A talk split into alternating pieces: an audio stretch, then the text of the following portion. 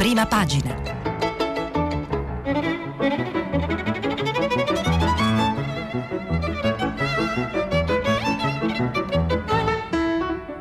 Questa settimana i giornali sono letti e commentati da Giovanni Bianconi, inviato speciale del Corriere della Sera.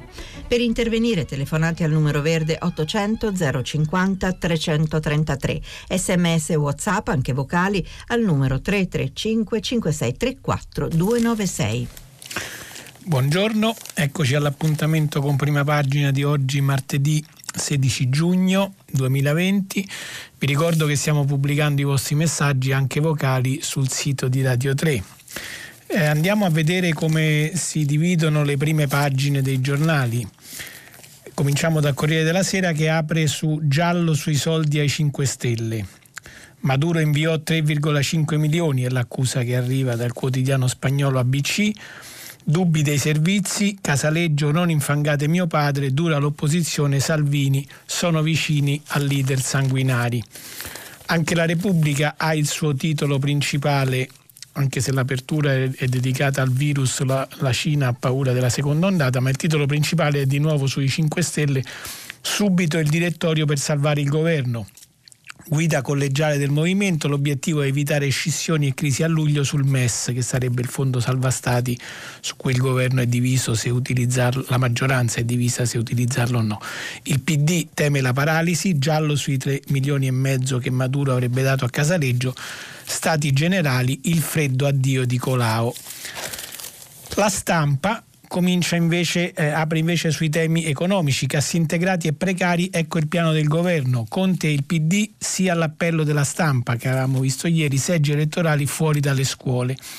Via libera alla proroga di quattro settimane, Palazzo Chigi nessuno sarà licenziato. La proroga si riferisce alla cassa integrazione di cui pure parla il Sole 24 ore nel suo titolo principale, decreto cassa integrazione guadagni, quattro settimane in più, altri 50 miliardi di deficit entro il 2021.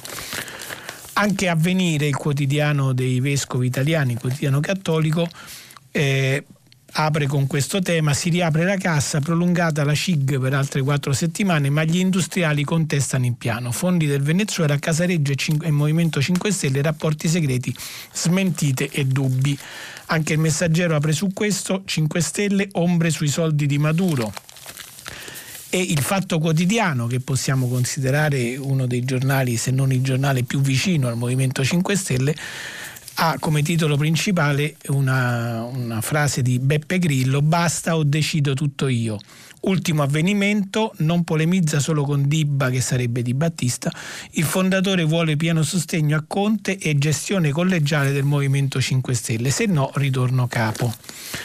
Il manifesto anche, che è quotidiano che continua a definirsi comunista, eh, ha il titolo più in alto dedicato a Grillo di Battista e Tregua Armata, ma poi la foto principale e il titolo più visibile si intitola, eh, di, recita Piano Piano e parla della cassa integrazione. Il governo proroga la cassa integrazione altre quattro settimane, ma serve per tutto il 2020.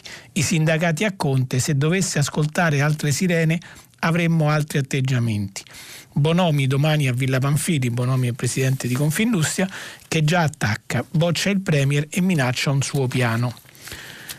Cambiando, diciamo così, versante politico, andiamo ai quotidiani che si rifanno alla destra o comunque all'area di centrodestra. Il foglio, almeno in origine, era così e uno dei titoli più visibili è Oltre i soldi, come diavolo ha fatto l'Italia a non diventare il Venezuela d'Europa, un articolo del direttore Claudio Cerasa, poi c'è il giornale che naturalmente punta sulle divisioni eh, interne alla maggioranza e sul suo partito e sul partito di maggioranza relativa, cioè i 5 Stelle, con il titolo 5 Stelle adios. Dalla Spagna, da Chavez valigia con 3 milioni e mezzo a Casaleggio, i grillini falsità, ma i legami col regime venezuelano restano. Di Battista rompe con Grillo, non è d'accordo, amen. E anche Conte molla i 5 Stelle, non penso di iscrivermi. Anche la verità punta su questo tema. Dopo Dibba, sempre sarebbe di Battista sto Dibba. Bomba da Caracas. I grillini ora vedono le stelle.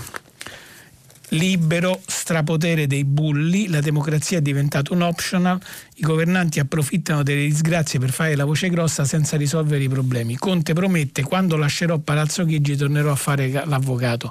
Inizi subito, questo è l'auspicio di Libero, mentre invece il Tempo eh, punta con una, pro- una propria inchiesta ancora su l'emergenza Covid vista dal punto di vista delle eh, azioni del governo per fronteggiarla. Il furbetto della mascherina, il titolo eh, su una foto di Giuseppe Conte. Nuovi documenti inchiodano Palazzo Chigi. Il 25 febbraio per l'ennesima volta le regioni chiesero al governo di comprare dispositivi per medici e infermieri, il 26 li comprarono per Conte e i suoi, solo il 2 marzo per gli altri. Il riformista, eh, quotidiano eh, che eh, apre su questo, ma allora è Maduro il capo politico dei 5 Stelle, giornale spagnolo fondi al Venezuela. Poi c'è un'intervista a Silvio Berlusconi che dice la giustizia che vorrei, quella di Falcone. L'intervista è firmata da una deputata di Forza Italia. Deborah Bergamini. Il mattino la falsa partenza delle aziende, moda, turismo e, settori, e, e, auto, i settori più in difficoltà, preferiscono la cassa integrazione. Gli ammortizzatori rinnovati per un altro mese Conte dice cambiamo le regole. Poi c'è il dubbio che è il giornale che fa riferimento agli avvocati alla, e, e, si intitola di nuovo sulla vicenda dei 5 Stelle, 5 Stelle nella bufera di Battista Snobba Grillo che punta sempre sul Premier che però assicura dopo il governo torna a fare l'avvocato. Infine un altro quotidiano economico, Italia Oggi, che titola sui bonus a società tra professionisti, contributi a fondo perduto ammissibili anche per le STP, ok ai lavoratori dipendenti che esercitano pure attività agricola di lavoro autonomo o di impresa. Allora andiamo a vedere poi nel dettaglio quali sono i temi che abbiamo visto citati nelle prime pagine. Cominciamo dalla vicenda economica, dagli stati generali che dovrebbero far venire delle idee per la ripresa, insomma, per gestire questa ripresa. E ieri è stato il giorno dell'incontro tra governo e sindacati e tra governo e Colau, il, manager che ha guidato il comitato che doveva fare le prime proposte.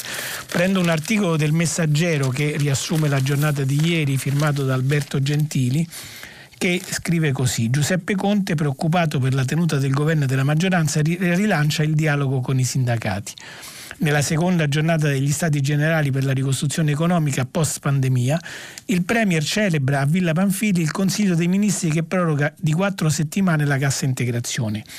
E nell'intervento davanti ai leader di CGL Cisle Will e poi in conferenza stampa scandisce parole che sono musica per le orecchie di Maurizio Landini, Anna Maria Furlan e Carmelo Barbagallo, che sarebbero i tre segretari delle confederazioni, che non si tirano indietro. Andiamo a vedere è il leitmotiv. Non sarà sfuggito ai cittadini che questo governo ha fatto una scelta. A differenza di altri governi, noi non, lavor- noi non, abbandoniamo i lavoratori per strada e non consentiamo che siano licenziati. Sono le parole di Giuseppe Conte riportate nell'articolo. È una scelta molto onerosa, circa 25 miliardi stanziati per, per perseguire questo obiettivo. Noi vogliamo evitare la disoccupazione, prevenirla. E così, annuncia il Premier, un primo fatto concreto sollecitato dal PD Italia Viva e l'EU per disinnescare la protesta sociale. Oggi variamo un decreto che consentirà a imprese e lavoratori che hanno già accumulato le 14 settimane di cassa integrazione di poterne cumulare subito altre 4 di poterne cumulare subito altri quattro. Qui ne aggiunge subito un altro, confermato dal ministro dell'economia Roberto Gualtieri e dalla responsabile del lavoro Nunzia Catalfo. Da oggi, ha spiegato il Presidente del Consiglio, è possibile richiedere online i contributi a fondo perduto per gli artigiani, i piccoli imprenditori, i commercianti che fatturano fino a 5 milioni di euro e hanno subito danni e perdite a causa dell'epidemia. Non c'è click day, ci sono 60 giorni per farlo per ottenere fino a 40.000 euro di ristoro in busta in base alle perdite subite. C'è da augurarsi che tutto questo non rimangano annunci ma siano cose concrete. In realtà poi, come dice il Sole 24 Ore, questi piani concreti annunciati, compresa la cassa integrazione, le altre quattro settimane annunciate ieri da Conte, eh, pesano sul deficit. E allora a pagina 3 del Sole 24 Ore Marco Mobili e Gianni Trovati scrivono appunto un articolo intitolato CIG e fondi UE UE sarebbe Unione Europea, nuovo deficit fino a 50 miliardi in più tranche. conti pubblici, il decreto che accelera la cassa integrazione aumenta l'urgenza di nuove coperture, ma dopo il primo scostamento servirà nuovo indebitamento per attivare il SURE e il MES tra il 2020 e il 2021 il SURE, come vedremo, è una sorta di cassa integrazione europeo. Scrivono i due giornalisti del 24 ore. Il decreto che accelera i tempi della cassa integrazione per evitare il rischio di buchi ad agosto dà una spinta ulteriore al nuovo aumento di deficit che già si è affacciato prog- nei programmi del governo, perché il provvedimento approvato ieri non stanzia nuovi fondi, non ce ne sono, ma modifica il calendario e accorcia quindi la coperta tessuta con i decreti di marzo e maggio.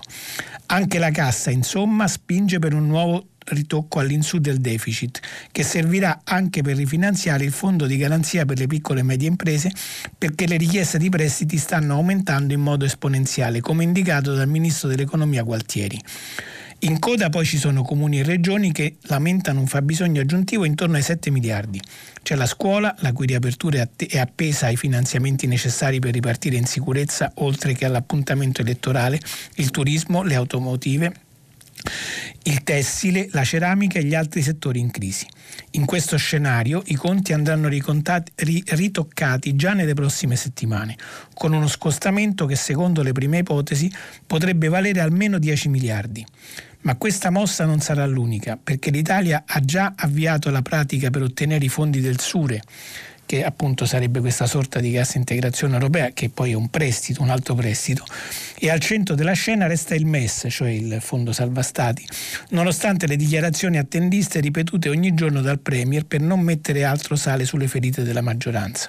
E in entrambi i casi si, di prestiti, si tratterebbe di prestiti, quindi di nuovo deficit. Quindi come avete visto la situazione non è allegra e il Sole 24 Ore, che è il giornale della Confindustria, dà voce al nuovo presidente di Confindustria Bonomi, che dice Confindustria pronta a presentare il piano di rilancio. Il presidente di Confindustria dice mi sarei aspettato a Villa Panfili un progetto dettagliato, pronto il nostro piano 2030 per le, delle imprese, essenziale la collocazione internazionale dell'Italia. C'è un articolo di Nicoletta Picchio che eh, dice così: avrebbe voluto vedere da parte del governo un programma per far ripartire l'economia con indicati tempi, indicati tempi e numeri. Intanto Confindustria, come ha annunciato ieri il, il presidente Carlo Bonomi, ha messo a punto un suo piano per l'Italia, raccolto in un libro con il 2030 stampato sulla copertina, a indicare la prospettiva di medio-lungo periodo. L'ha fatto vedere ieri nella conferenza stampa con i giornalisti esteri che si è tenuta a Milano. Lo illustrerà domani nell'incontro fissato con l'esecutivo. Mi sarei aspettato che nelle convocazioni a Villa Panfili il governo presentasse un piano ben dettagliato con un, pro, con un cronoprogramma, con gli effetti attesi in quanto in quanto tempo e gli effetti sul PIL, ha esordito Bonomi. Questo piano non l'ho visto. Sarei curioso di leggerlo, vorrei ascoltarlo. Detto ciò, come Confindustria noi siamo sempre positivi e propositivi, quindi andremo a Villa Panfili dicendo quello che pensiamo, soprattutto presentando un nostro piano ben preciso. Sarà pubblicato, ne abbiamo fatto un libro e vedremo eh, nei prossimi giorni come si svilupperà il dialogo tra governo e Confindustria. E nel frattempo c'è sulla stampa un'intervista a Enrico Giovannini, che è un economista che ha fatto parte della task force eh, cosiddetta, sarebbe un comitato di esperti, guidato da Colau per suggerire idee al governo sulla ripresa, il quale dice in questa intervista alla stampa firmata da Paolo Baroni, ora un patto sociale che colmi gli squilibri tra giovani e anziani. Eh, Giovannini difende il lavoro della Commissione, dice che è stato letto non precisamente in tutti i dettagli e eh, quindi lo difende da questo punto di vista, dice le critiche si sono appuntate soltanto su alcuni titoli e non avete visto nel dettaglio cosa c'era scritto. In ogni caso poi il suo suggerimento è un nuovo patto sociale deve riguardare i giovani e lo squilibrio tra le generazioni, avverte Enrico Giovannini eh, è economista, ex ministro del lavoro e portavoce dell'Alleanza Italiana per lo Sviluppo Sostenibile che eh, appunto difende il lavoro di Colau e poi proprio su questa vicenda del patto sociale eh, dice così, il vero patto sociale oggi deve avere a che fare con lo squilibrio tra generazioni. Da un lato diciamo che bambini e giovani che non possono andare a scuola e all'università sono i più colpiti dalla crisi. Dall'altro sappiamo che i giovani già prima del Covid avevano un tasso di disoccupazione e di inattività molto alto e che a causa del Jobs Act sono anche più esposti ai licenziamenti. Bene, vogliamo cambiare radicalmente e dire che imprese e pubblica amministrazione si deve è una domanda. Bene, vogliamo cambiare radicalmente e dire che imprese e pubblica amministrazione si devono impegnare a fare un investimento senza precedenti sui giovani? Oppure in nome di altre priorità si sceglierà di mandare la gente in pensione prima, magari con un'altra quota 99 o 98? Vogliamo solo lasciare il fardello del debito pubblico? Vogliamo solo lasciare loro il fardello del debito pubblico? Almeno usiamolo per politiche a loro favore, sarebbe il migliore piano per il futuro di tutti. Dunque un invito a eh, prendersi cura delle prossime generazioni e a non indebitarle soltanto come invece sembra che stiano andando le cose, ma appunto le cose guidate dal governo in carica hanno eh, a che vedere anche con eh, i problemi interni alla maggioranza e in particolare interni al partito di maggioranza relativa, cioè al Movimento 5 Stelle. Ieri c'è stata la diffusione di questa notizia sulla presunta tangente da 3 milioni e mezzo, presunto finanziamento da 3 milioni e mezzo di euro arrivati dal Venezuela a Casaleggio, a Davide Casaleggio che in qualche maniera insieme a Grillo il perché lui è il figlio del, di, dell'altro Casaleggio che aveva fondato il Movimento 5 Stelle insieme a Beppe Grillo. E allora a pagina eh, 4 della Repubblica Marco Mensurati eh, racconta in un articolo qual è la questione che è emersa ieri. Il soccorso internazionale populista arrivò al Movimento 5 Stelle dentro una valigetta diplomatica, esente dunque da controlli di ogni tipo dal Venezuela e fu consegnata direttamente nelle mani di Gianroberto Casaleggio, quindi il padre di Davide che è scomparso quattro anni fa, cittadino italiano promotore di un rivoluzionario movimento di sinistra e anticapitalista della Repubblica Italiana. Questo ha scritto tra virgolette riportando le fonti venezuelane. Dentro la valigetta 3 milioni e mezzo di euro in contanti, ovviamente ricevuti in nero. L'accusa arriva dalla Spagna, dal quotidiano conservatore ABC. Il giornale cita come fonte un documento dell'intelligence di Caracas datato a quanto pare 25 luglio 2010. A quanto pare, perché la scrittura è a dir poco incerta, nel testo sulla cui autenticità molti avanzano dubbi, la vicenda è riassunta in maniera curiosa. Effettivamente, scrivono gli agenti segreti di Caracas, fu inviata una valigia contenente 3, contenente 3 milioni e mezzo di euro provenienti da fondi riservati del ministro degli, inter, degli interni Tarek El Aslam. Il pagamento fu avallato e autorizzato dal ministro degli esteri Nicolás Maduro, quale nel frattempo oggi è diventato presidente del Venezuela. L'invio avvenne in maniera sicura e segreta. Al nostro funzionario in Italia, conclude il documento, abbiamo dato indicazioni verbali di non continuare a darci informazioni su questa cosa che potrebbe trasformarsi in un problema per i due paesi. Appena divulgata la relazione dei servizi sono arrivate numerose e robuste smentite. La prima è stata quella della diplomazia di Caracas, che l'ha definita un fake, sarebbe un falso, anche se si, si dice fake, ma insomma, appuntando l'attenzione sui timbri del documento in cui il simbolo, lo scudo, è sbagliato. Il documento è un grossolano falso, quereleremo a BC e chiunque lo prenda sul serio. Querela è stata annunciata anche da Davide Casaleggio e da Giancarlo Di Martino, il console di Milano, l'uomo che, console venezuelano di Milano, l'uomo che secondo la ricostruzione di ABC avrebbe portato i soldi a Casaleggio. Non è vero nulla, non l'ho mai conosciuto, è solo una manovra della destra. Sul Corriere della Sera viene intervistato il console venezuelano a Milano che appunto ribadisce che non ha mai incontrato né Gian Roberto Casaleggio né suo figlio e la domanda de, che gli fa Stefano Landi è cosa pensa del ciclone mediatico che vi sta accadendo addosso? Penso a un'alleanza tra l'ultradestra in Spagna e quella in Italia che attaccano i 5 Stelle. In Venezuela ieri è stato nominato il nuovo consiglio elettorale, tra novembre e dicembre andremo a elezioni, niente succede in modo casuale. E c'è anche nella stessa pagina un'intervista al giornalista spagnolo di ABC che ha firmato il, l'articolo di cui stiamo parlando, sostanzialmente che denuncia questo, che riporta questo presunto documento dei servizi segreti venezuelani. Questo giornalista si chiama Marcos Garcia Rey, ha 46 anni, si definisce giornalista investigativo e dice seguo la pista del Venezuela che dal Venezuela porta il Movimento 5 Stelle da almeno tre mesi. Ho capito subito che stavo per cacciarmi in un vespaglio. Quando c'è in ballo la politica è sempre così. Ma insomma non sono un novellino incosciente, ho 46 anni, coordino un master di giornalismo investigativo, faccio parte dell'International Consortium of, of Investigative Journalists. E vabbè, prima di pubblicare era mio dovere fare ogni possibile verifica. E l'ha fatto, certo, sono un freelance, non posso perdere un processo per querela eh, ad altre domande fattegli da Andrea Nicastro, sempre sul Corriere, e questo giornalista risponde indago sul Venezuela da tre anni ormai, ho contatti in diversi paesi, chiedo, scavo, è così che si fa giornalismo, no? Scrivo cose di interesse pubblico, non fango politico. Ad esempio, dei conti svizzeri di alti funzionari del regime di Maduro, di loro proprietà acquistate all'estero, del saccheggio della compagnia petrolifera venezuelana, tutte notizie confermate da conti correnti, mail e documenti.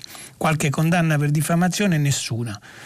È vero che il documento contro il Movimento 5 Stelle era arrivato per posta, mi è arrivato da una fonte attendibile, già sperimentata, in più l'ho verificato in, ogni dettaglio con fonti umane e documentali.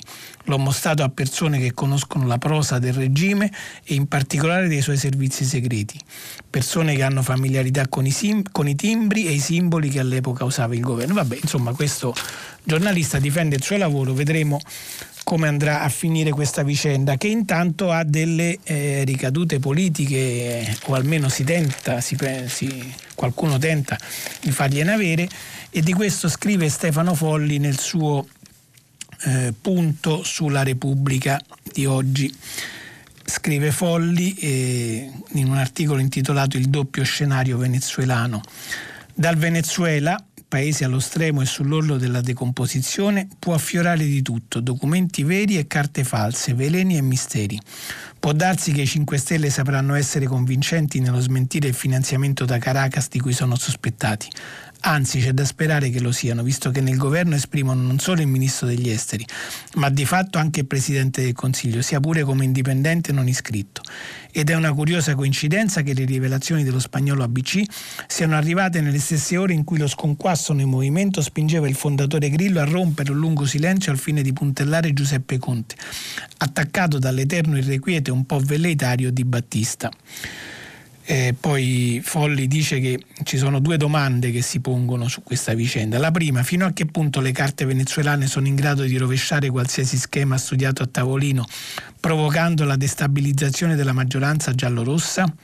La seconda, quanto sono credibili gli scenari che vedono in Conte non già un premier in affanno, dedito a operazioni di immagine timoroso della crisi economica e sociale che si profila in autunno, bensì il perno intorno al quale ruotano tutti i giochi politici? Ecco le risposte. Il primo quesito ha una risposta logica, scrive Folli. Se le carte fossero autentiche, e certo non sarà facile chiarirlo, il discredito sarebbe tale da compromettere la stessa permanenza dei 5 Stelle nel governo, in particolare negli attuali ministeri di primo piano, a cominciare dalla Farnesina. Però poi invece dice se non fosse i 5 Stelle possono sopravvivere in caso contrario come partito ministeriale, ma solo se lo scandalo si, rivela, si rileva si rivela scusate, un falso. In quel caso, ma solo in quello, il partito di Grillo può mascherare per un po' la sua crisi continuando a essere il socio acquiescente del PD e naturalmente accettando il MES, che sarebbe sempre il solito fondo salva stati che i grillini non vogliono usare e invece il Partito Democratico sì per eh, ristrutturare la sanità in Italia, il Fondo Europeo Salva Stati. Il che, continua Folli, porta alla seconda risposta. Conte gioca con la solita anziana, con la solita astuzia su due tavoli. Il primo è quello istituzionale, nel desiderio nemmeno troppo nascosto di essere il candidato dell'asse Partito Democratico 5 Stelle al Quirinale, ma a tal fine gli serve una, parfe- una parvenza di neutralità. Il secondo è quello politico, con l'idea di presentarsi come candidato leader dei 5 Stelle, forte di quel tanto di popolarità guadagnata nei mesi del Covid e non si sa quanto duratura. È un'idea meno avventurosa e pericolosa dell'altra, accarezzata nelle scorse settimane. Un partito del Premier in grado di sottrarre voti a PD e Grillini, collocandosi tra il 10 e il 14% e come tale intollerabile per le vittime dell'operazione. E conclude Folli, resta da capire se il Partito Democratico possa accettare un simile itinerario che offre dei vantaggi ma stempera il profilo riformista del centrosinistra e rischia di renderlo non più distinguibile dai 5 Stelle. In attesa degli sviluppi futuri, eh, il Fatto Quotidiano torna Grillo e stavolta fa un passo avanti, titola in due pagine di approfondimento interno alla crisi dei 5 Stelle. È Luca De Carolis che scrive questo articolo in cui si legge il fondatore è tornato e va di corsa, non ha voglia di discutere, gli interessa solo proteggere il Presidente del Consiglio Giuseppe Conte e il suo governo. Tutto il resto è relativo. Per Beppe Grillo, garante dei 5 Stelle che domenica ha strapazzato addirittura Alessandro Di Battista, areo di invocare un congresso per il movimento. E sarebbe un sisma per i 5 Stelle, soprattutto un rischio per il Premier, che ieri ha schivato l'argomento. Non ho sentito Grillo e non mi sento di valutare vicende di singole forze politiche che compongono la maggioranza. E dico a tutti che sarò contentissimo se tornerò a fare quello che facevo, cioè l'avvocato, quindi intende dire che non, non intende intraprendere una carriera politica finita l'esperienza a Palazzo Chigi riprendo a leggere l'articolo del fatto, ma il garante vuole che resti dov'è per anni. Così domenica ha punito, garante sarebbe Grillo, così domenica ha punito Di Battista accostandola ai terrapiattisti e ai manifestanti in arancione del generale Pappalardo. Schizzi al curaro in un tweet per abbattere la statua dell'ex deputato. Beppe non vuole sentire ragioni, è pronto anche a tornare capo per acclamazione se sarà necessario per tenere la rotta, avverte un big che lo conosce bene. E d'altronde il fatto aveva già raccontato giorni fa della sua battuta scandita in qualche telefonata e se tornassi come capo rideva Grillo capo, dall'altro capo dello smartphone, dello smartphone, ma non scherzava. Certo, ora il suo primo progetto è un altro, costruire una segreteria, un organo collegiale per schivare la conta chiesta da Di Battista. Per questo nei prossimi giorni dovrebbe riunirsi il caminetto dei big del movimento lo stesso delle riunioni della scorsa estate per preparare un governo con il Partito Democratico. Un vertice a cui stanno già lavorando il reggente Vito Crimi e soprattutto l'ex capo Luigi Di Maio, che, le, che ieri all'aria che tira, che è un programma televisivo, è stato chiaro, non credo che un congresso serva all'Italia, dobbiamo restare uniti. E insomma, anche nel Movimento 5 Stelle, come vedete, riaffiorano termini e temi che sembravano far parte della vecchia partitocrazia contestata dai 5 Stelle, ma insomma capinetti, vertici, summit, dichiarazioni anonime ai giornali di vari big che però non vogliono comparire, insomma sembra essere assorbito anche il Movimento 5 Stelle dalla liturgia politica italiana tradizionale. Eh, a proposito, come vedete, stiamo parlando di politica in maniera un po' svincolata finalmente dall'emergenza Covid che eh, sembra, sembra stia lentamente tramontando, almeno in questa fase, sebbene invece arrivino degli allarmi dall'estero, avete sentito a, eh, a Radio Tremondo, oggi curato da Laura Silvia Battaglia, che per esempio in Cina e anche in altri paesi c'è il timore di una ripresa dell'emergenza, insomma noi speriamo di no. Nel frattempo eh, Salvini nel Bresciano fa saltare le distanze, selvi e contestazioni. Un altro articolo del Fatto Quotidiano firmato da Gianni Barbacetto e Urbano Croce che sono andati a, Gardone Valtrompia per vedere il tour del capitano, così viene chiamato il leader della Lega e contestano il fatto che nelle sue manifestazioni, diciamo così, politiche non rispetta i, eh, le distanze di sicurezza, si avvicina alle persone senza le necessarie precauzioni e quindi c'è un reportage su questo, lo show difende Fontana ma anche Balotelli. Eh, Salvini non risponde alle contestazioni, ma a proposito delle contestazioni sulle distanze da Covid eh, che non manterrebbe, eccetera. E invece sul, sul leghista Attilio Fontana, presidente della regione Lombardia, dice sono orgoglioso di quello che ha fatto il sistema. Sia a Bergamo che a Brescia è stato fatto il possibile e l'impossibile. Credo che tutti abbiano fatto il loro meglio se l'è cavata il capitano. Poi sarà la storia a dire se andava fatto altro. Questo è Salvini per quanto riguarda la, eh, il governo della Lombardia, mentre invece per quanto riguarda il governo leghista in un'altra regione, l'Umbria, c'è una novità perché eh, la neopresidente della regione Donatella Tesei, attuale governatrice dell'Umbria, eh, ha firmato una, diciamo, ha come dire, ha dato una indicazione cui, di cui parla la stampa a pagina 1 in un articolo di Michela Marzano a proposito di aborto. Dal populismo al paternalismo il passo è breve. La decisione di Donatella Tesei, attuale governatrice leghista dell'Umbria, l'illustra bene. D'ora in poi nella sua regione non sarà più possibile accedere all'interruzione volontaria di gravidanza in day hospital e anche chi sceglie la via farmacologica dovrà restare obbligatoriamente in ospedale per tre giorni.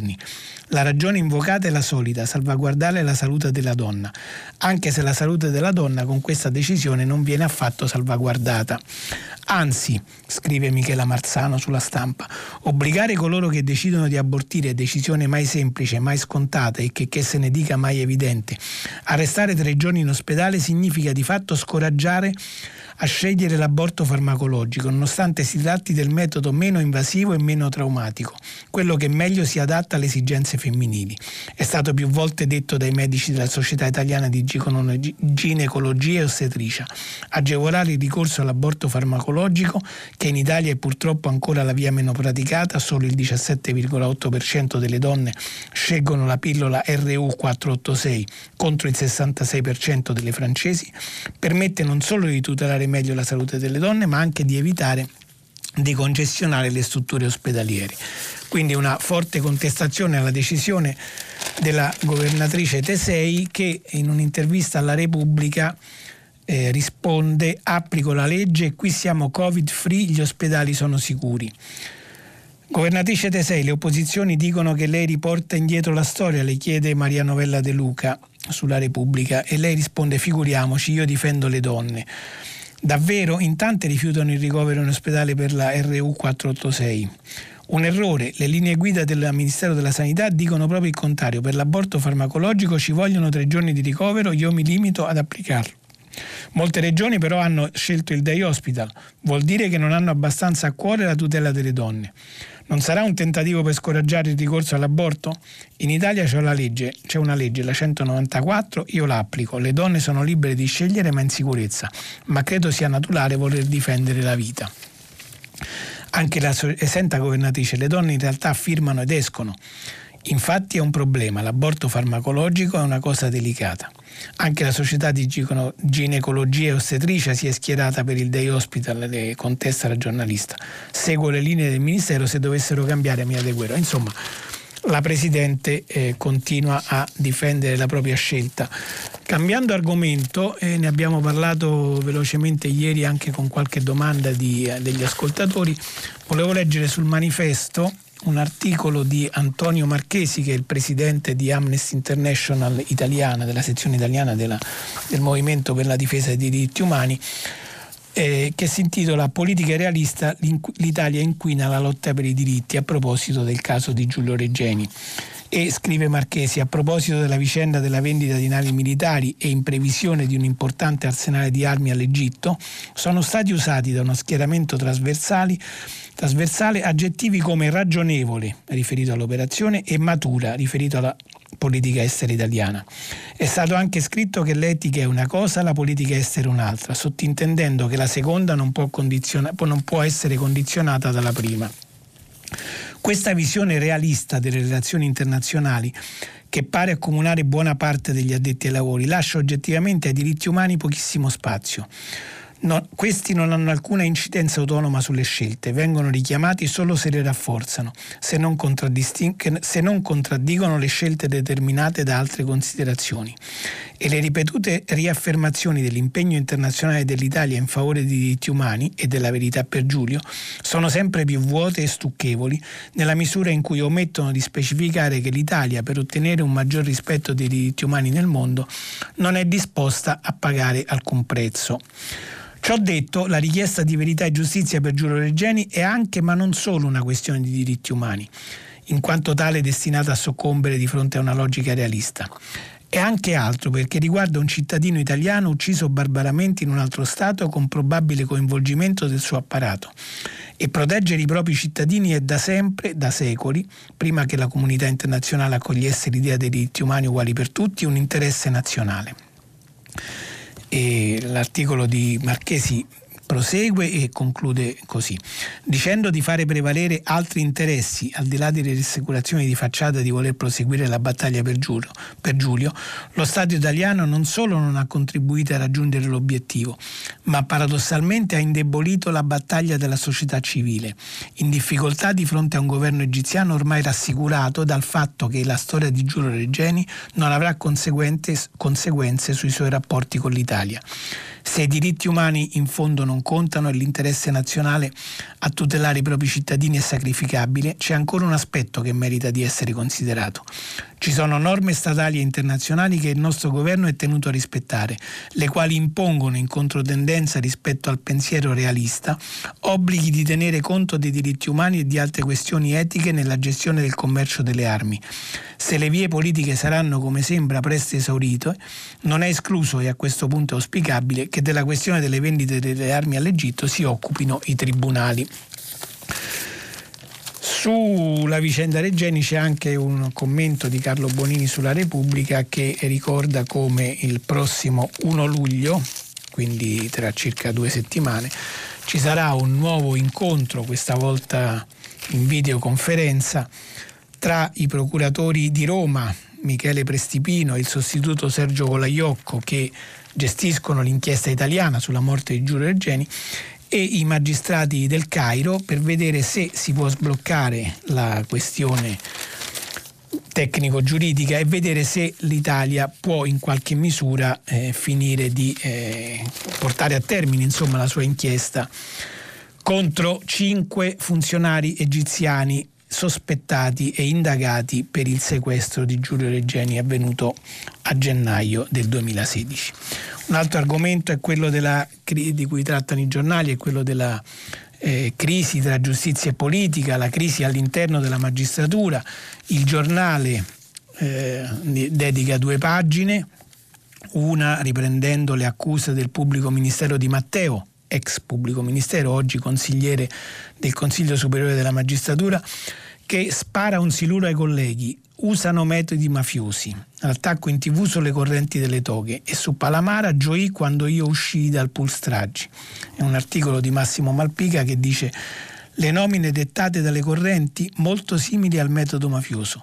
Non usa mezze parole Dino Di Matteo, PM antimafia e consigliere del CSM, nell'assestare l'ennesimo colpo alle correnti della magistratura, quella che la, figura, la futura riforma annunciata dal guardasigilli Alfonso Bonafede dovrebbe arginare, ma che allo Stato e secondo le prime bozze sono ben lungi dall'essere disarmate a rimettere un po' di pepe nella mai sopita polemica che investe il Ministero della Giustizia dopo i mesi di pasticci e le polemiche legate alle scarcerazioni al tempo del Covid, è uno che di benzina in quell'incendio ne aveva già versata a proposito della sua mancata nomica al vertice dell'amministrazione penitenziaria, appunto di Matteo che in una lunga intervista non nell'arena con Massimo Giletti insomma ha ridetto le cose che aveva già detto paragonando la spartizione delle nomine e delle delle promozioni tra le correnti della magistratura a un metodo mafioso. Sullo stesso giornale c'è un'intervista, anche qui come al riformista, a Berlusconi che denuncia le toghe di sinistra sono azioniste del governo. E dice Berlusconi, con questa maggioranza ogni tentativo di riforma della giustizia deve avere il consenso delle correnti di sinistra dell'Associazione Nazionale Magistrati, che sono il vero socio occulto del governo ha, de- ha spiegato il leader azzurro nel corso di un'intervista durante la trasmissione Mattino 5, che è un programma dei canali ex Fininvest che sono per l'appunto di proprietà della famiglia Berlusconi, così come il giornale da cui abbiamo tratto questa intervista. Abbiamo parlato ieri della, delle, della profamazione, possiamo dire così, insomma, dell'aggressione con la vernice rossa e alcune scritte alla statua di Indro Montanelli sulla stampa, pagina 14, c'è un'intervista a uno eh, dei presunti autori del raid iconoclasta, che si fa chiamare Tobia, ma è un nome di fantasia a 25 anni, e a Paolo Colonnello che gli chiede sabato sera vi siete ritrovati avete detto facciamo anche noi come gli americani che imbrattano le strade le statue e lui dice eh, non proprio certo un po' ci siamo ispirati a loro ma soprattutto ci sentivamo in dovere di sanzionare e rendere pubblico il fatto che nel centro di Milano c'è una statua dedicata a un razzista è stata una decisione collettiva chiede Colonnello. Sanzionare, ma cosa siete, giudici talebani? Ma no, intendevamo aprire un forte dibattito nell'opinione pubblica sulla presenza di simboli apparentemente innoce, innocui che invece hanno una storia pesante alle spalle, toponomastica inclusa. E Indro Montanelli secondo voi è tra questi? Sì, vorrei dire che sebbene la schiavitù italiana, la schiavitù sia stata abolita in Italia nell'Ottocento, i bianchi e tra questi Montanelli hanno continuato a considerare le popolazioni di colore inferiori, in particolare quelle conquistate per le colonie. Abbia, avendo la possibilità di studiare sui libri di storia, abbiamo bene in mente cosa, fa, cosa ha fatto l'Italia nelle colonie. E vabbè, questa è la eh, giustificazione che questo studente dà al RAID. E comunque eh, dice è stato un gesto contro il razzismo e la mentalità del Novecento ma la statua resti lì, cioè non vogliono la rimozione della statua, questa è la sostanza. E per quanto riguarda la cronaca, eh, avrete letto c'è, sta, c'è, una brutta storia che riguarda un'accusa di violenza sessuale eh, cui, eh, che è stata mossa all'ex assessore eh, milanese Massari, assessore degli anni della giunta guidata da Letizia Moratti a Milano che è stato arrestato appunto con l'accusa di violenza sessuale e una brutta storia da qualunque punto di vista la si voglia leggere comunque siano andati i fatti eh, che sono in via di accertamento. Il Corriere della Sera a pagina 25 con Andrea Galli racconta la versione della presunta vittima di questa presunta violenza sessuale il, il, titolo e il suo ghigno mi terrorizzava, in quel bunker pensavo di morire, Milano parla la vittima dell'ex assessore Massari, le violenze iniziali all'improvviso. E nel racconto della imprenditrice che ha denunciato questa violenza, la donna dice ho sentito e mi hanno riferito strane voci che stanno circolando negli ambienti mediatici e non soltanto in, questi, in, quelli, voci secondo le quali mi starei inventando tutto poiché il rapporto sarebbe stato consensuente. Starei esagerando in relazione a chissà quale perfida macchinazione. Ma scusate un po', il tutto a quale vantaggio? Quale? Io tremo all'idea che possa uscire il mio nome, che i miei genitori vengano a saperlo, che la mia famiglia Certo, ero così consenziente che avanzavo senza vestiti, che avanzavo senza vestiti alle 10 di sera, non a notte fonda, cioè senza nessun in giro e la cosa neanche mi interessava. Ero terrorizzata, volevo soltanto scappare. C'erano passanti, automobilisti e io me ne fregavo di essere nuda, capisce? Proprio non me ne vergognavo, non ci badavo affatto. Dovevo andarmene il più lontano possibile da lui e da quel posto orribile.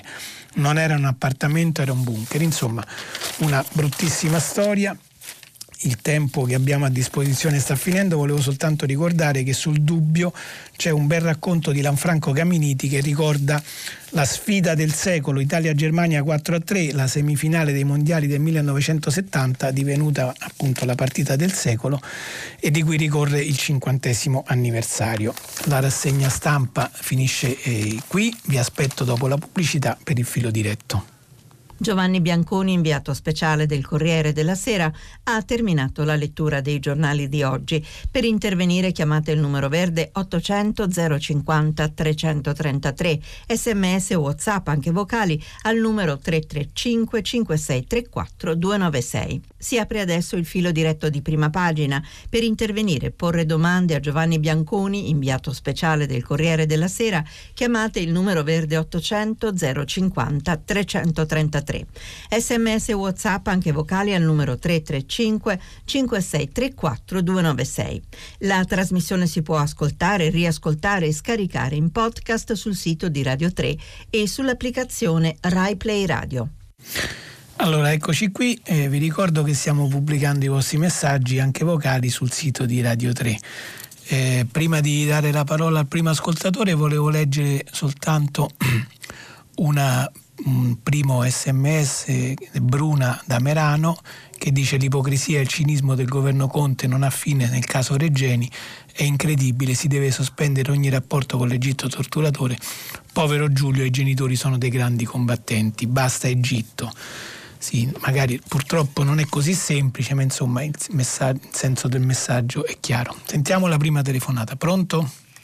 Buongiorno, sono Luciano e sto chiamando da Palenghe sul Garda. Buongiorno. Eh, volevo chiedere a proposito dei diritti civili eh, eh, e cose abbastanza simili come quelle che ha menzionato anche lei adesso. Sì. Eh, in molti paesi, eh, purtroppo in tanti paesi, specialmente quelli a forte connotazione religiosa, l'orientamento sessuale viene unito con la pena di morte o con l'emarginazione sociale volevo chiedere, sarebbe così fuori posto se al conferimento della cittadinanza eh, non si potrebbe chiedere un espresso impegno al rispetto delle libertà fondamentali europee come la scelta sessuale, amorosa, religiosa dei propri figli? Cioè lei dice, anche... scusi, eh, per Prego. capire, alla richiesta della cittadinanza da parte di chi?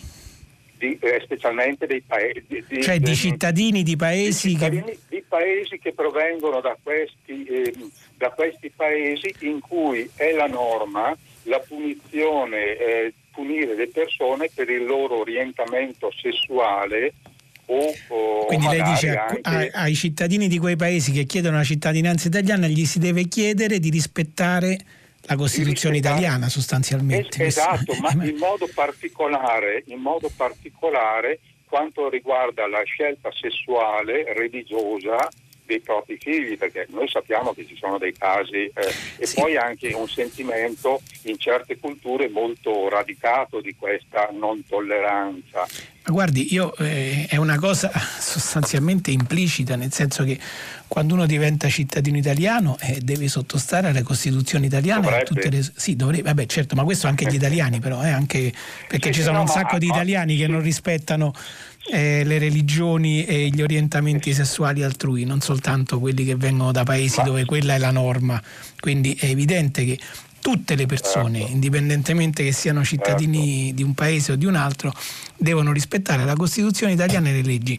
E la Costituzione italiana prevede esplicitamente che non ci possano essere eh, distinzioni o comunque discriminazioni determinate dagli orientamenti sessuali, dagli orientamenti religiosi o di altro tipo che hanno a che fare o altre diciamo, situazioni che abbiano a che fare con opinioni, censo e tante altre cose. Quindi eh, diciamo, eh, sarebbe eh, un, un di più per una categoria di cittadini che non è che siccome provengono da paesi dove quelle cose normalmente non vengono rispettate, automaticamente non le rispettano anche loro. Forse sì, ma insomma credo che sono, commettono dei reati. Ci sono stati in Italia anche processi nei confronti di cittadini provenienti dall'Asia che imponevano delle cose ai loro figli o alle loro figlie, non so se, se, se, se le ricorda. Ma guardi, eh, eh posso, eh. scusa, posso interromperla un sì. secondo? Anche in Italia, diciamo, fino a poco tempo fa, queste scelte venivano fortemente penalizzate, se non con la pena di morte, però c'era un ostracismo sociale totale nei confronti, per esempio, degli omosessuali. Ecco, questi paesi hanno conservato un'abitudine abbast- molto radicata, cioè anche in Italia magari può succedere, ma è senz'altro un fatto marginale. Certo, no, no ma io ho capito benissimo. È un fatto di normalità. Guardi, ho capito benissimo quello che lei intende dire, volevo soltanto eh, rispondere alla sua opinione che appunto eh, il fatto di diventare cittadini italiani, che tra l'altro prevede una lunga procedura, non è che uno diventa cittadino italiano dall'oggi al domani, significa dover rispettare la Costituzione dove tutto questo eh, è vietato. Sì.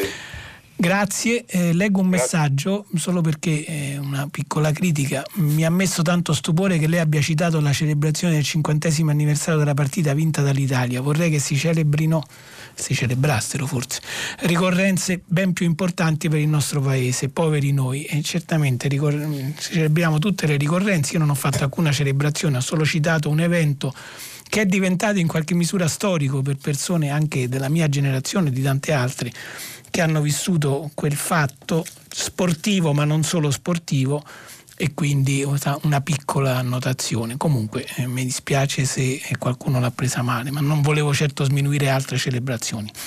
Prossima telefonata, pronto? Eh, pronto, buongiorno, sono Andrea da Torino. Sì, buongiorno. Senta, io volevo porre un, un piccolo tema. Ho sentito la posizione della Presidente dell'Umbria sull'aborto sì. che vorrebbe imporre, obbligare tre giorni di ricovero per le donne che accedono alle strutture sanitarie per questa pratica. Sì. Ora, indipendentemente dal fatto se uno è d'accordo o meno, è chiaro che è un chiaro ostacolo che viene tentato certo. per questa pratica, quello che io vorrei sapere è se la Presidente dell'Umbria nella sua campagna elettorale, attraverso la quale è stata eletta Presidente, ha posto questo tema al centro del dibattito. Io non l'ho mai sentito e ne dubito. Allora a questo punto, se così non fosse, sarebbe un evidente abuso, faccia dire, di potere. Uno prima non dice una cosa, poi quando va a fare Presidente dell'Umbria, eh, diciamo, fa una proposta e mette in atto una proposta tanto dirompente. Sì. Questa è la mia domanda. Sì, non è che eh, siccome uno non ha detto una cosa in campagna elettorale poi attual- mh, mm, automaticamente Beh, non la può votiamo, fare. Noi, sì, noi certo, questo, questo, è evidente, ma lei avrà fatto... È un problema di democrazia. Certo, sì, però voglio, volevo dire eh, sì. Semplicemente che eh, è un, un, tema molto particolare quello del ricovero di tre giorni. Probabilmente la Presidente Tesei, non governatrice, c'è un lettore che scrive smettetela di chiamare, è un ascoltatore scusi. Sì, sì, Presidente. Io esatto, Presidente, smette, no ma ce l'aveva con me, quindi faccio ammenda Presidente. Eh, non, però vedo, tutti i giornali è un modo di, per non spendere la stessa parola, si usa come Premier, che non è esatto dire Premier, ma si dice Presidente del Consiglio, sarebbe la dizione esatta, è un termine giornalistico, ma insomma lasciamo stare. Dico, eh, la Presidente Tesei certamente avrà fatto la campagna elettorale sulla sanità anche perché in Umbria si è votato anticipatamente a seguito di uno scandalo legato alla sanità, forse lei se lo ricorderà, gli arresti che ci furono nella primavera dello scorso anno. Poi dopo all'interno di questa questione non credo neanch'io che abbia fatto esplicito riferimento in campagna elettorale alla necessità del ricovero per l'aborto eh, attraverso la pillola. Però eh, non, volevo semplicemente dire che non è che siccome uno non fa quello specifica cosa allora poi diventa un abuso di potere addirittura farla, semplicemente è una cosa che non aveva detto e che magari non le conveniva dire perché forse avrebbe ecco. avuto meno voti, questo è un altro discorso, è un ragionamento politico. E devo dire anche che nell'intervista eh, che ho citato prima alla Repubblica, la governatrice si difende sempre con pochissime parole, come a dire che non vuole tanto discutere di questa questione. C'è una domanda che non avevo fatto in tempo a leggere, perché la giornalista le chiede questa scelta è stata suggerita dal suo compagno di partito Pillon da sempre, che, che, da sempre vorrebbe abolire la 194, cioè la legge che consente l'aborto. E la risposta è perché cercate motivazioni politiche quando la mia scelta è esclusivamente sanitaria e garantista nei confronti delle norme, delle donne, sono un'avvocata, credo nelle leggi e le applico. Insomma, eh, diciamo è un atteggiamento un po' eh, come dire, che vuole chiudere la questione senza approfondirla troppo, però è evidente che possono esserci, anzi secondo me ci sono, ma è una mia opinione come la sua e come tante altre, ma motivazioni politiche dietro questo. Ribadisco che probabilmente non è stato un argomento di campagna elettorale perché probabilmente non sarebbe stata una cosa che avrebbe eh, portato troppi consensi.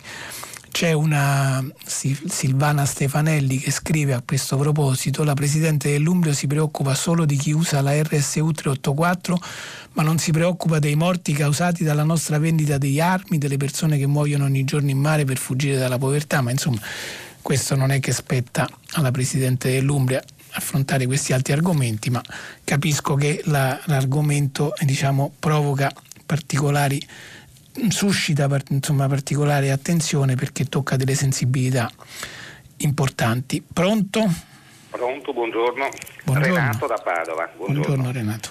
Eh, telefono a proposito dell'intervento di eh, Giovannini sì. della Commissione Colao che suggeriva eh, di fare eh, diciamo, politiche per i giovani sì.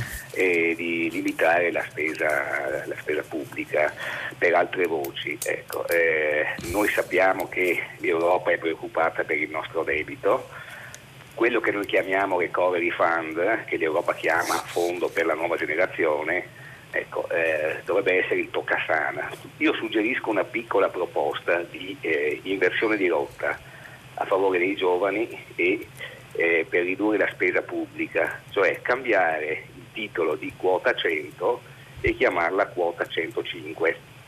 Così facciamo felice l'Europa, riduciamo la spesa e dedichiamo un po' di risorse ai giovani che sono i più trascurati anche nel corso di questa epidemia. Lei cosa ne pensa? È una provocazione? Sì, no, no, non è una provocazione, è un'idea e temo che molti di quelli che, anche di quelli che sono al governo, perché eh, quota 100 è stata una proposta che sapete bene che cosa significa, significa andare in pensione anticipatamente a seconda dell'età e dei contributi. È stata una riforma approvata dal governo a maggioranza Lega 5 Stelle, quindi è un governo che per metà era composto dai 5 Stelle che oggi fanno parte della nuova maggioranza di governo composta da 5 Stelle e Partito Democratico. Rinnegare quella riforma varata appena un anno fa per farne un'altra che rialza il tetto dell'età o dei contributi per andare in pensione mi pare complicato per una forza politica che appena un anno fa appunto l'aveva aveva abbassato quel tetto. Questo è un problema generale che non riguarda soltanto le pensioni, riguarda tutte le politiche che questo governo deve fare perché in, per ogni cosa c'è un'alleanza fatta con un pezzo dell'opposizione al precedente governo. Questa cosa riguarda i decreti di sicurezza, riguarda le politiche appunto eh, economiche o fiscali o previdenziali come quella che lei ha citato. Quindi è un problema generale che in qualche misura non dico paralizza, ma mette in difficoltà questo governo e lo mette in difficoltà anche su questa vicenda del patto sociale eh, che, eh, riguarda, di cui ha parlato Giovannini e che lei ha citato nel suo intervento. Giovannini non è che propone di ridurre la spesa pubblica, propone probabilmente, da quello che capisco io, di indirizzarla verso eh, settori e obiettivi che possano favorire le future generazioni che sono quelle che si stanno indebitando con, queste, con, questi prestiti, perché appunto sono prestiti che poi dovranno pagare e si dovranno pagare nei prossimi decenni e quindi dovranno pagarli coloro che diventeranno classe attiva, eh, lavoratori attivi e classe dirigente nei prossimi decenni. Quindi è un problema di utilizzo dei fondi più che di eh, risparmio dei fondi.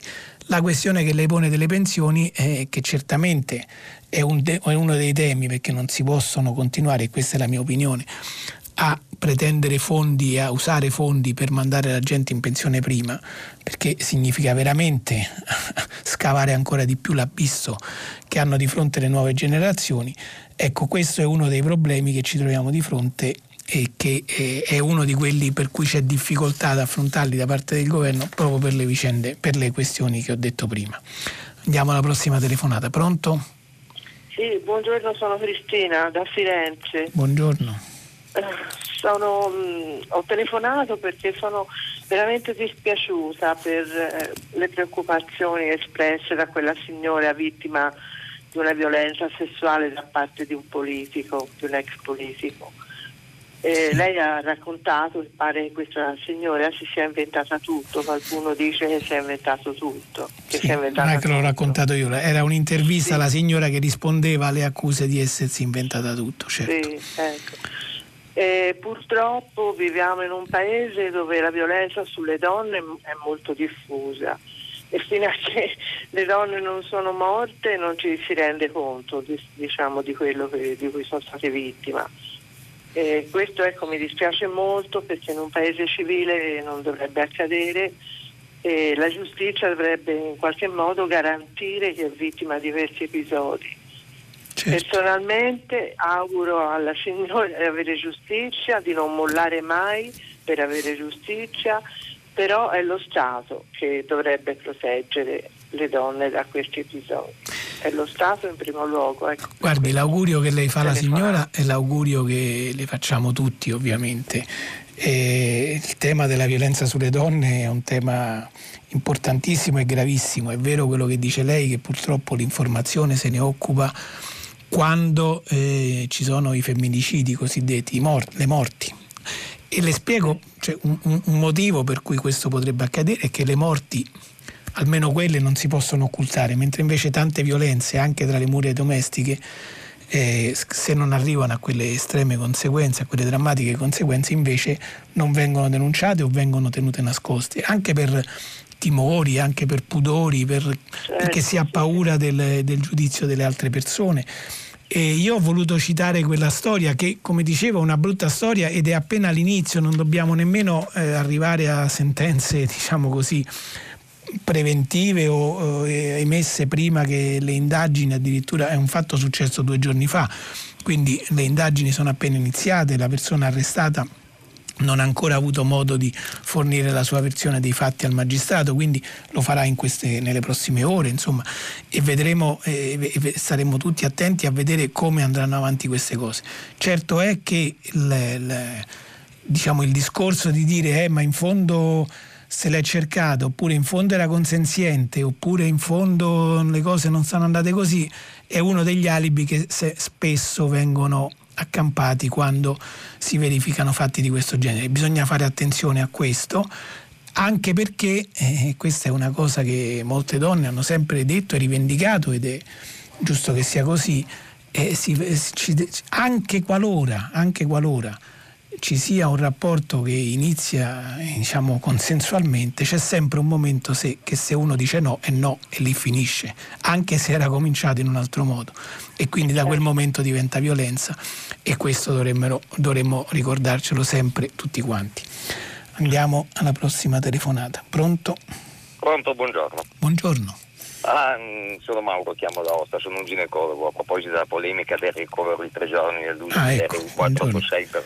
Volevo dire che anche in Valle d'Aosta vige questa, questa regola del, del, ricovero di tre giorni. Sì. Io sono un abortista e fondamentalmente anch'io penso non sia tanto giusto perché limita un pochino l'utilizzo di questo metodo per interrompere la gravidanza. In realtà la regola è stata introdotta sinceramente senza strumentalizzazioni politiche ma solo per motivi di salute, in quanto ai primi utilizzi di questa sostanza abortiva ci fu da qualche parte, non ricordo bene se a Torino, dove una morte per shock anafilattico dall'utilizzo della sostanza, mm. per cui a scopo precauzionale si è poi deciso di ricoverare le donne tre giorni, quindi non ci sono motivazioni di... No, e questo è molto interessante, la ringrazio molto per il suo intervento, Niente, anche perché anche perché, eh, come dicevo, se può rimanere un istante in linea così ci aiuta a capire. Eh, c'è ancora? Questa. Ah, sì. No, no, le dicevo, la, la, govern- la Presidente scusate, della sì. Regione Umbria continua a dire ma io ho applicato la legge, ma io ho applicato la legge e, e lei ci sta dicendo che effettivamente eh, c'è una legge che ha introdotto questo, ma, questa regola. Guardi, le dico sinceramente, Però... io, io, non lavoro più in ospedale da molti anni, ma mm. la legge non credo sia una cosa, eh, a livello, non sia una legge a livello nazionale, ma penso che sia demandata ai singoli reparti. Ah, ecco. eh, infatti molto spesso le donne venivano da noi, utilizzavano la pillola il giorno dopo e firmavano andavano per uscire dopo aver preso la pillola, capito? Che non Ho capito, quindi era con il loro consenso se ne andavano, è come quando certo, uno viene esatto, ricoverato al pronto esatto, soccorso esatto, e poi esatto, sceglie di non esatto. rimanere. Esatto, però si assume la responsabilità. In realtà poi la norma era stata introdotta solo a questo scopo, ecco, non per limitare l'introduzione di gravidanza, solo certo. per precisare. Ciò non toglie che poi uno la possa applicare in maniera un po' più, diciamo così, cogente certo. per motivazioni anche politiche, ma insomma... Eh, certo. la, ah, la... la, legge 194, se venisse applicata alla lettera, impedirebbe alla metà delle donne che fanno l'interruzione di farla. Eh. Ah, ecco. Perché è molto più restringente di quanto si faccia in realtà. In realtà lì basta che una donna venga e dice io voglio interrompere, si valuta che sia entro i termini e interrompe la gravidanza. In realtà la legge del 194 del 1978 è molto più complessa e più articolata. Certo. Quindi, Quindi questo, la ringrazio moltissimo, è stato molto utile il Ma suo intervento. Grazie a voi, siete sempre bravi. Buona, Buona giornata. Andiamo al prossimo ascoltatore. Pronto? Pronto? Pronto? Sì. Buongiorno, sono Nicoletta, chiamo dalla provincia di Treviso. Buongiorno. Ho scritto un messaggio su questo aumento della, delle ore della cassa integrazione che potrebbe essere una notizia, tra virgolette, positiva. E proprio ieri invece una mia amica mi ha raccontato, scusi, che sua figlia è stata messa in cassa integrazione per metà giornata, però eh, il titolare chiamava una volta il padrone, vabbè, sì. eh, la obbliga a andare a lavorare anche al pomeriggio a costo zero per esso. E perché? Ecco, Dico perché così com- l'altra mezza giornata gliela paga eh, la, la, la, la, cassa integrazione. Quindi è a cassa integrazione a metà? Cioè, sì, sì, sì. Allora una volta, una volta si, si sparava giustamente contro questi lavoratori che quando erano in cassa integrazione facevano dei lavoretti in nero e così Invece stavolta diciamo, viene, viene, viene allora io, io facilitato dal datore di lavoro, dice lei. Ecco, se posso fare, dare un consiglio al Presidente Conte, sì. Direi tutte queste persone, reddito di cittadinanza, questo e quello, l'Italia ha bisogno di legalità. Allora tutti questi giovani dovrebbero, anche se cosa sicuramente per lo Stato costerebbe, dovrebbero essere formati per un anno di formazione per stanare tutta l'illegalità d'Italia, se no non si va avanti. Eh, se fosse grazie. così semplice, grazie a lei, è chiaro che se fosse semplice per un anno di formazione per poi stanare l'illegalità sarebbe presto risolto il problema e invece purtroppo non è così semplice. I problemi della cassa integrazione io me ne intendo poco, ma da quello che leggo eh, capisco che sono molteplici, il primo dei quali è il fatto che si continua ad aumentare, si continua ad erogare, almeno a parole, poi ci sono anche problemi della riscossione che come sappiamo per alcuni non è ancora arrivata, quella di marzo, figuriamoci. E, a parte questo c'è anche il problema che si finanzia con ulteriori indebitamenti, come abbiamo letto anche stamattina dai giornali, e quindi tutto questo significa ulteriore indebitamento e ulteriori problemi in futuro. E, problemi in futuro che sono legati anche al rispetto della legalità nell'esercizio di questa, nel, nel fronteggiamento di questa emergenza, che a sua volta costituisce un ulteriore problema perché il controllo della legalità porta con sé burocrazia e si protesta perché c'è troppa burocrazia.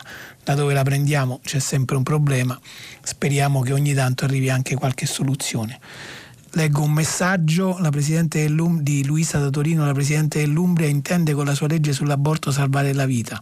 Quelle che il suo capo vorrebbe lasciare morire in mare non, so, in mare non sono vite? Come vedete anche dai vostri messaggi e dalle vostre opinioni c'è un'interpretazione politica di una decisione che invece la Presidente sostiene essere soltanto tecnico, giuridica, diciamo così. Andiamo alla prossima telefonata, pronto? Sì, eh, buongiorno dottore, sono Lino da Bergamo. Io chiamavo non ho capito il suo nome, mi scusi. Lino da ah, Bergamo. Sì, eccomi.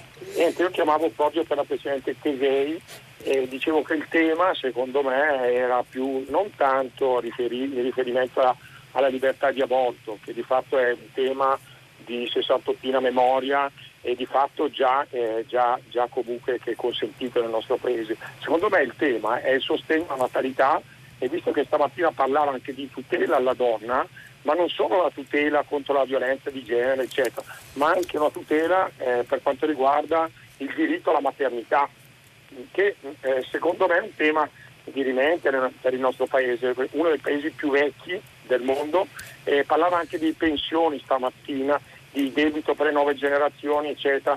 È un tema collegato secondo me, è ovvio che se eh certo un paese eh, difende la libertà di aborto e, e, e, invece il tema del diritto a diventare mamma eh, ha, nuova, ha un incremento della natalità, eccetera, eh, però mi scusi, è, è chiaro che è collegato, però diciamo così, eh, aumentare la, la, natalità rendendo più complicato l'aborto non credo che sia, per una donna che ha già deciso di abortire, non credo che sia diciamo, la, la, strada per far fronte alla crisi della natalità, non crede lei? Cioè, voglio dire, una donna che evidentemente con difficoltà, con dolore, con sofferenza ha deciso di rinunciare alla propria maternità e poi adesso non sappiamo, possono esserci mille motivi, può essere il primo, secondo, quinto figlio, non sappiamo niente di tutto questo.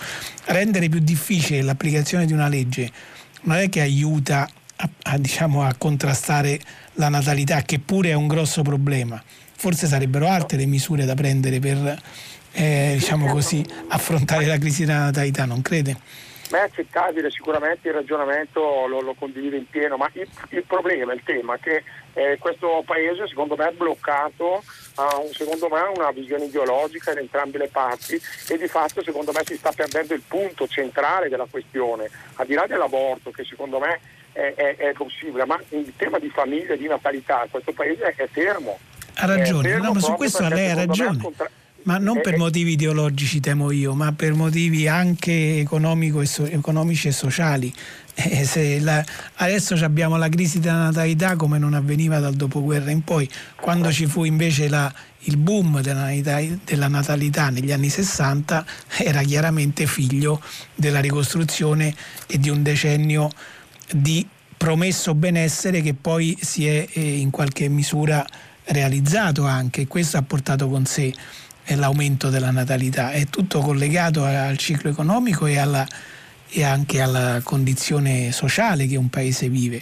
Purtroppo l'Italia è un paese in declino sul piano economico da parecchi anni e questo si riflette anche eh, sulla natalità e sulle aspettative dei giovani e anche su una mentalità forse di giovani che sono costretti a pensare o costretti o portati a pensare a, a, a, doversi difendere già da soli piuttosto che a mettere su famiglia o a incrementare la popolazione. Comunque è uno, è uno dei problemi di questo paese il purtroppo. È un po' questo, è aiutare i giovani a, ad avere fiducia e secondo me è una politica che ha completamente disatteso questo, questa mission, questa, questa importante secondo me eh, il suo ruolo, che è quello di eh, dare fiducia al Paese, al di là dei sussidi, come diceva anche stamattina, eh, la cittadinanza, la disoccupazione.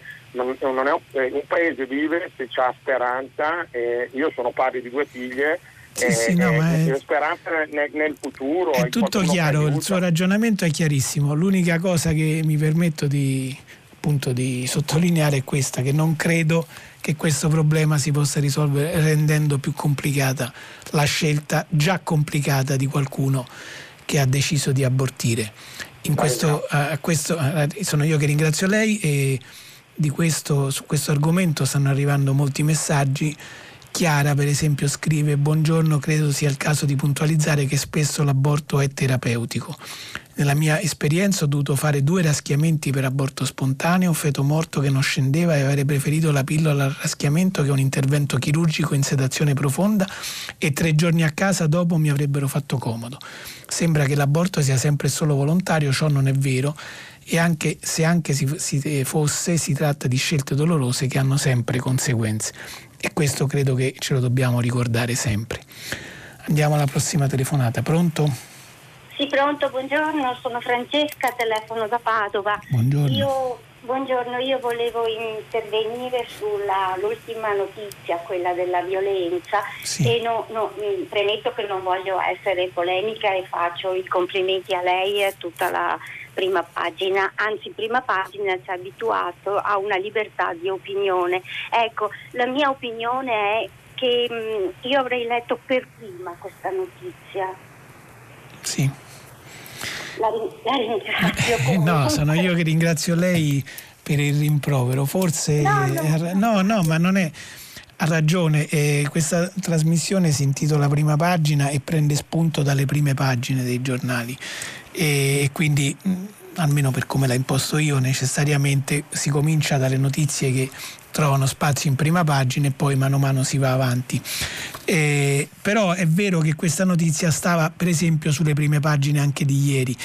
Io devo dire, ieri per esempio non ne ho fatto cenno nella rassegna stampa, ma perché? Perché, come ho detto anche oggi, è una brutta storia. Io non è che mi sto giustificando, eh, sto soltanto spiegando il mio ragionamento che può essere pure non giusto, ma insomma questa è una brutta storia che è solo all'inizio. Noi stiamo eh, vedendo quello che è accaduto domenica, mi pare, o, sab- la notte tra sabato e domenica, oggi siamo a martedì. È evidente, c'è coinvolta una persona pubblica e quindi questo la rende eh, purtroppo anche notizia da prima pagina. Fosse stata una violenza eh, tra eh, persone, una delle quali non fosse stata nota, probabilmente non sarebbe stata neanche non in prima pagina ma nemmeno a pagina 25 o 23 come è sui giornali di oggi. E, però proprio perché riguarda una persona pubblica, tra l'altro un politico che anche in passato aveva avuto vicende del genere, eh, anche di tipo giudiziario, e proprio perché è politica, è, è, anche politica, è suscettibile anche di strumentalizzazioni, è suscettibile di tanti altri usi, diciamo così. E allora a questo proposito penso che debba essere trattata con il dovuto rispetto e con le dovute cautele. Dopodiché oggi l'ho letta e ho dato voce alla donna vittima della violenza proprio perché pensavo fosse giusto dare voce a questa notizia. Può darsi che dovesse essere la prima, non lo so, l'importante è comunque continuare a parlarne, credo io. Prima o dopo, meglio parlarne. Grazie mille. Grazie a lei, buona giornata. Andiamo alla prossima telefonata. Pronto? Eh, pronto, buongiorno. Mi buongiorno. chiamo Roberto e telefono da Livorno. Sì. Senta, io volevo mh, mm, intervenire chiedendo un suo parere, condividere la mia mh, mm, posizione con lei, eh, sentire il suo parere sul caso Regeni, sì. che eh, a me sembra, io dico questo premettendo il massimo rispetto e condivisione per il dolore della famiglia di questo giovane. Sì. Detto questo, mi sembra però che da molti mesi, da moltissimo tempo, da un anno, ci sia una sorta di, eh, uso una parola un po' forte, una sorta di ipocrisia di fronte a queste cose perché i servizi segreti sono tali in tutti gli stati perché fanno un lavoro sporco. Questo dal tempo di Fouché al tempo di Napoleone, la rivoluzione francese. Sì. È sempre stato così. E piaccia o non piaccia, è, fa parte della politica machiavellica di ogni Stato. Detto questo, mi sembra di ricordare che i servizi segreti egiziani, ci è stato detto dalla stampa, hanno aiutato i nostri servizi anche nella liberazione di Silvia, e quindi è ovvio che nei rapporti tra stati gli operatori del, dei lavori sporchi eh, fanno cose sporche e spesso la mia ipotesi è che il povero Regeni sia stato ucciso per un errore dei servizi egiziani, ma in ogni caso se non fossero segreti non sarebbero protetti i servizi e sono protetti da tutti sì, gli stati. Però, per cui mi sembra Prego. No, dico io capisco il suo ragionamento, però eh, in questo caso non c'è soltanto un lavoro sporco, qui siamo di fronte al sequestro, alla tortura e all'omicidio di un cittadino italiano. Certamente. Cioè di un paese, non dico alleato, ma insomma con il quale eh, ci sono rapporti anche certo. economici e vediamo bene come i rapporti vediamo economici bene, stanno, in, ecco, e stanno influendo sulla ricerca della verità. Dopodiché questa cosa qui non è un incidente di percorso, è un'operazione che è stata fatta, almeno questo è stato appurato dall'indagine italiana, è un'operazione che è stata fatta, è stata portata a termine ed è stata poi depistata dai servizi o dagli apparati di sicurezza egiziani, perché lei ricorderà che oltre al sequestro, alla tortura e all'omicidio di Giulio Reggeni, dopo una settimana di torture nelle quali si è fatta attenzione a tenerlo in vita, a non farlo morire subito, questo ha appurato l'autopsia. Certo. Ecco, dopo di questo il governo o comunque le autorità egiziane hanno anche ucciso altre cinque persone tentando di accusarle dell'omicidio di Reggeni, cioè hanno ammazzato cinque criminali comuni, chiamiamoli così, sì, sì, beh, cioè, mettendogli, costruendo poi delle prove per sostenere che fossero i responsabili dell'omicidio certo, di Regeni. Certo. E questa manovra è stata smascherata dalla Procura italiana, dalla Procura di Roma, perché con i risultati delle, delle indagini italiane si è arrivati anche a questo risultato.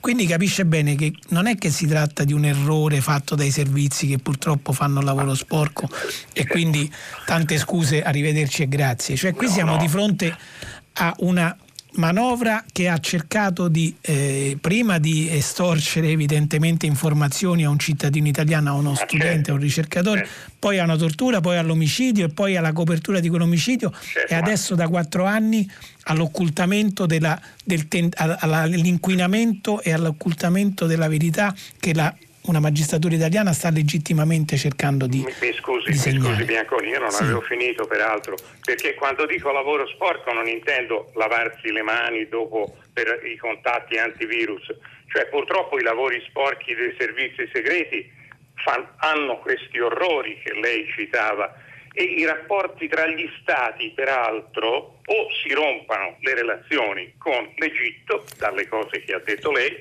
ma cosa evidentemente impossibile, oppure eh, si va avanti con questo ehm, diciamo gioco, ma lo dico in senso sì, sì, drammatico, con questo dire. gioco un po' ipocrita dove si sa però che gli stati proteggono i propri servizi.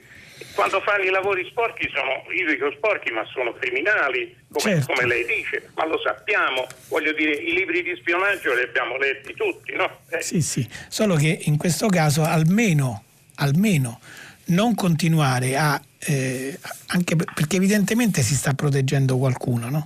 Allora eh, se è stato fatto un errore, come lo chiama lei, o comunque è stato un incidente di percorso, io non lo so, temo che non sia questo, temo che sia qualcosa di molto peggio. Ma insomma, ammesso e non concesso che fosse un errore, forse almeno il, la, diciamo così, la, il rispetto delle regole postumo e quindi consegnare o far processare, almeno in Egitto se non in Italia, le persone che sono state individuate dalla magistratura italiana secondo le regole del giusto processo, non secondo la giustizia sommaria. I responsabili di questo errore potrebbe essere una via d'uscita. Comunque è molto complicato, vediamo che cosa accade. Abbiamo un minuto e poco più per un ultimo intervento, se c'è, vediamo, pronto?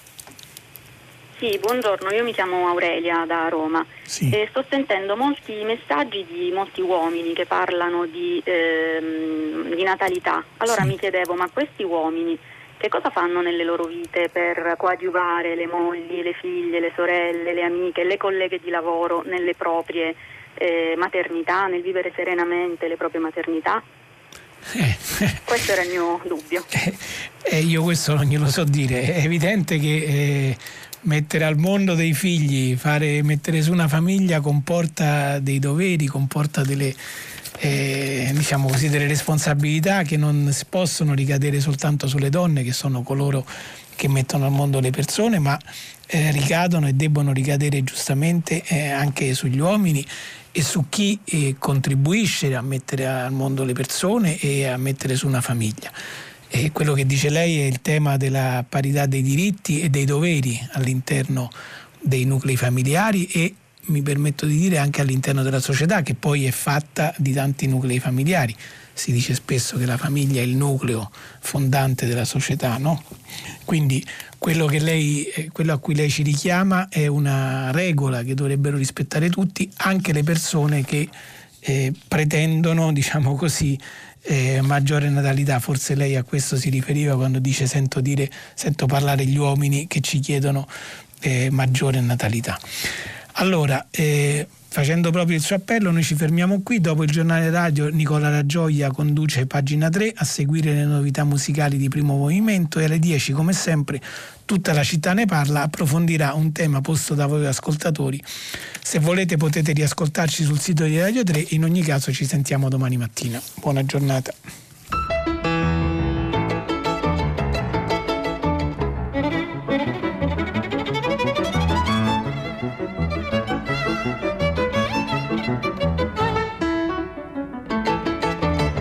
Giovanni Bianconi, inviato speciale del Corriere della Sera, ha letto e commentato i giornali di oggi. Prima pagina è un programma a cura di Cristiana Castellotti. In redazione Maria Chiara Beranec, Natascia Cerqueti, Manuel De Lucia, Cettina Flaccavento. Posta elettronica, prima pagina chiocciolarai.it. La trasmissione si può ascoltare, riascoltare e scaricare in podcast sul sito di Radio 3 e sull'applicazione Rai Play Radio.